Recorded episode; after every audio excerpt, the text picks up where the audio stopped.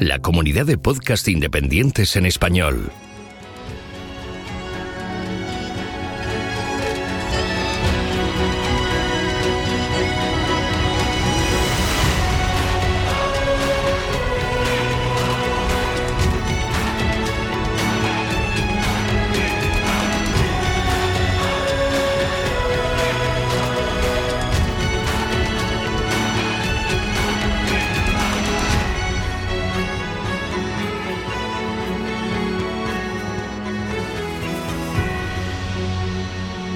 Bienvenido a GeoCastaway.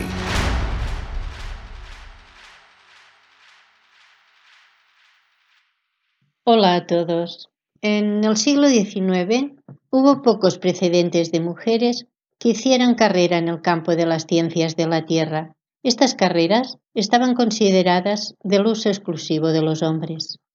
Mary Emmeline Helmets fue la primera mujer en obtener un doctorado de ciencias en la Universidad de Michigan en 1888 y se convirtió en la primera mujer miembro de la Sociedad Geológica Americana.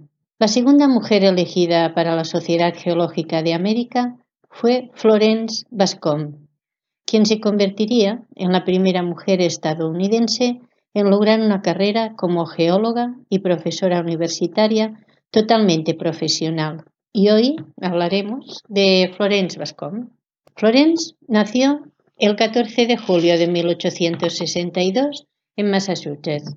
Sus padres, desde muy pequeña, la animaron a estudiar. Su padre era profesor de oratoria y retórica y su madre también era profesora en una escuela sufragista.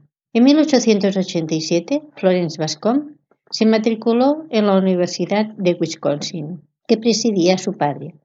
Y aunque su padre defendía la igualdad entre hombres y mujeres, las normas de la época se regían también en las universidades. Florence tenía el acceso limitado a la biblioteca, al gimnasio e incluso había clases en las que no podía asistir si se hallaban allí los estudiantes varones. Aún así, obtuvo su grado en arte y letras en 1882 y dos años más tarde el grado de ciencias.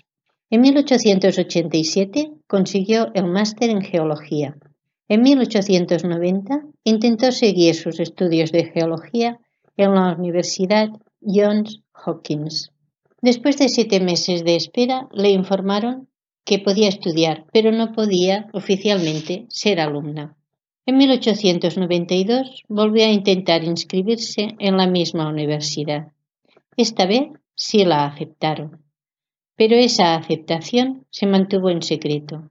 Ella recibía sus clases detrás de una mampara para no distraer al resto de estudiantes varones. Florence Bascom obtuvo su doctorado en 1893. Su tesis doctoral la convirtió en una geóloga con mucha influencia en la geología moderna. Demostró petrográficamente que rocas que se creían sedimentarias eran realmente flujos de lava metamorfizados. Estos estudios eran novedosos no solo por el descubrimiento, sino también por las técnicas aplicadas. Se convirtió en una experta en cristalografía, mineralogía y petrografía. Se dedicó sobre todo a la investigación y educación. En 1895 fue contratada por la Universidad Femenina de Bryn Mawr. Trabajó como profesora en esta universidad hasta 1928. En 1901 fundó el Departamento de Geología y allí formó a las que serían algunas de las grandes profesionales de la geología de principios del siglo XX.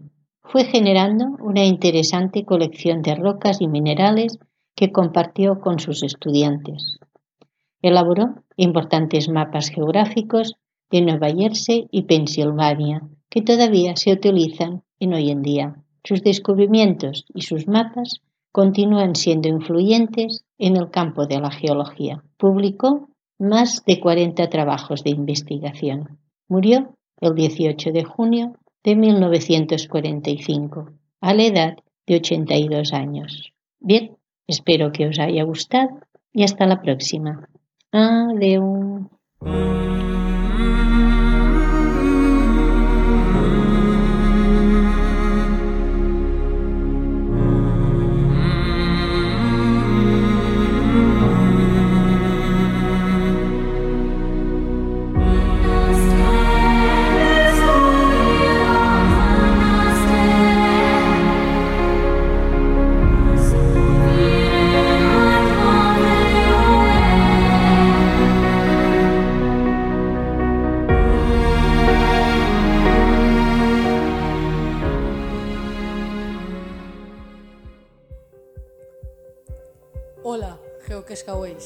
Soy Marcos, de la clase Marisa de cuarto de la ESO del IE Rafael Diestre. Y hoy os voy a hablar de la tectónica de placas.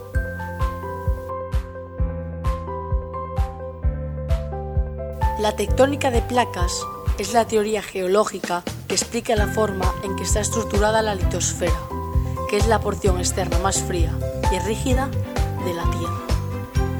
La teoría da una explicación a las placas tectónicas que forman parte de la superficie de la Tierra y a los deslizamientos que se observan entre ellas en su movimiento sobre el manto terrestre fluido, sus direcciones e interacciones. También explica la formación de las cadenas montañosas conocida como orogénesis.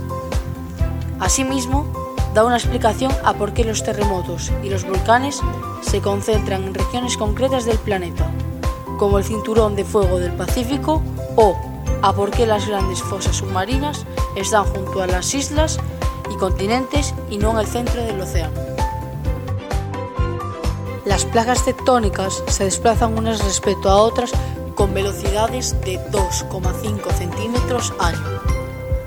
Dado que se desplazan sobre la superficie de la Tierra, las placas interaccionan unas con otras a lo largo de sus fronteras o límites provocando intensas deformaciones en la corteza y litosfera de la Tierra, lo que ha dado lugar a la formación de grandes cadenas montañosas como el Himalaya, los Alpes, los Pirineos, el Atlas, los Urales, los Apeninos, los Apalaches y los Andes, entre muchos otros y grandes sistemas de falla como las fallas de San Andrés. El contacto por fricción entre los bordes de las placas es responsable de la mayor parte de los terremotos. Otros fenómenos asociados son la creación de volcanes y las fosas oceánicas. Las placas tectónicas se componen de dos tipos distintos de litosfera. La corteza continental, la cual es más gruesa, y la corteza oceánica, la cual es relativamente delgada. A la parte superior de la litosfera se la conoce como corteza terrestre, nuevamente de dos tipos, continental y oceánica. Uno de los principales puntos de la teoría propone que la cantidad de superficie de placas, tanto continental como oceánica, que desaparecen en el manto a lo largo de los bordes convergentes de subción, está más o menos en equilibrio con la corteza oceánica nueva, que se está formando a lo largo de los bordes divergentes. Dorsales oceánicas, a través del proceso conocido como expansión del fondo oceánico también se suele hablar de ese proceso como el principio de la cinta transportadora. En este sentido, el total de la superficie en el globo se mantiene constante, siguiendo la analogía de la cinta transportadora, siendo la corteza la cinta que se desplaza gracias a las fuertes corrientes convectivas de la astenosfera, que hacen las veces de las ruedas que transportan esta cinta, hundiéndose de la corteza en las zonas de convergencia y generándose nuevo piso oceánico en las dorsales. La teoría también explica de forma bastante satisfactoria la forma como las inmensas masas que componen las placas tectónicas se pueden desplazar, algo que quedaba sin explicar cuando Alfred Wegener propuso la teoría de la deriva continental aunque existen varios modelos que coexisten. Las placas tectónicas se pueden desplazar porque la litosfera tiene una menor densidad que la astenosfera, que es la capa que se encuentra inmediatamente inferior a la corteza. Las variaciones de densidad laterales resultan en las corrientes de convención del manto, mencionadas anteriormente.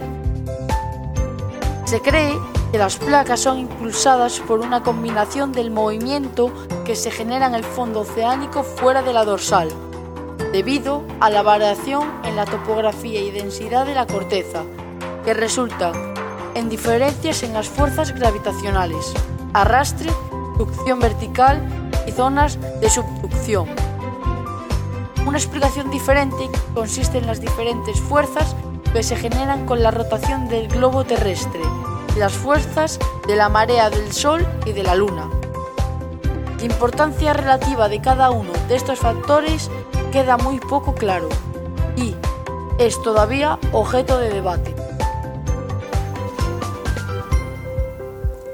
Actualmente existen las siguientes placas tectónicas en la superficie de la Tierra, con límites más o menos definidos, que se dividen en 15 placas mayores o principales y 43 placas menores o secundarias.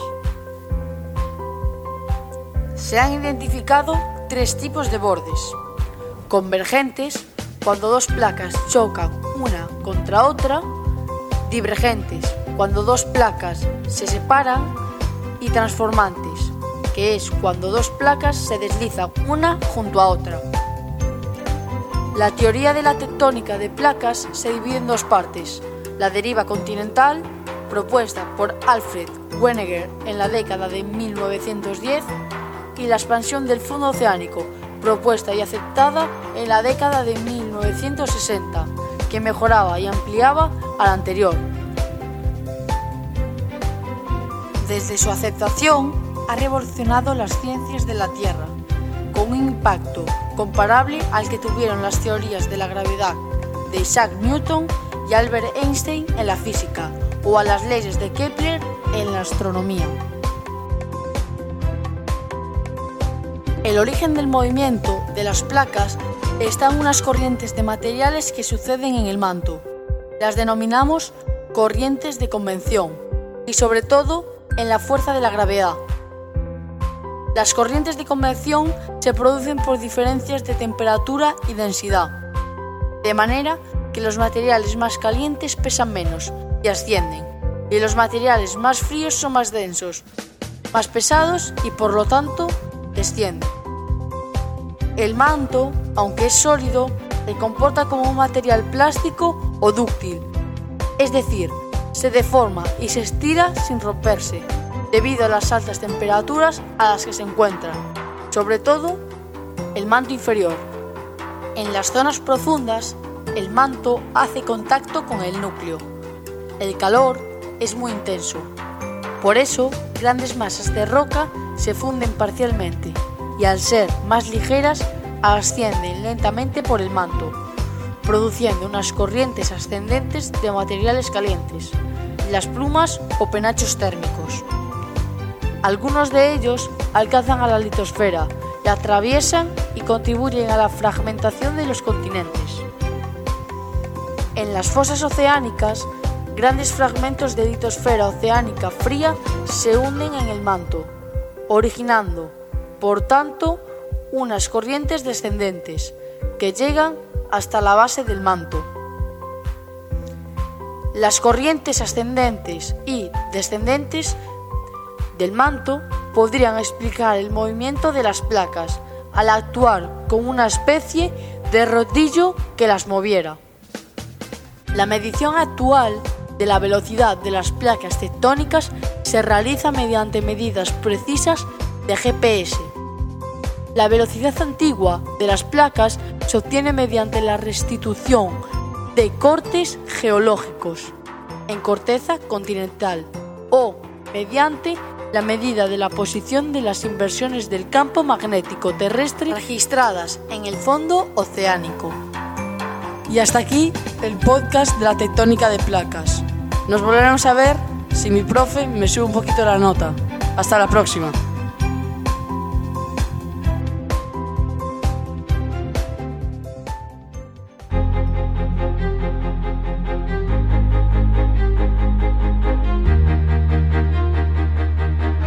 Envíanos tus comentarios, preguntas o sugerencias a geocastaway.gmail.com. Puedes escribirnos en nuestra web geocastaway.com. Búscanos en Facebook y en Twitter.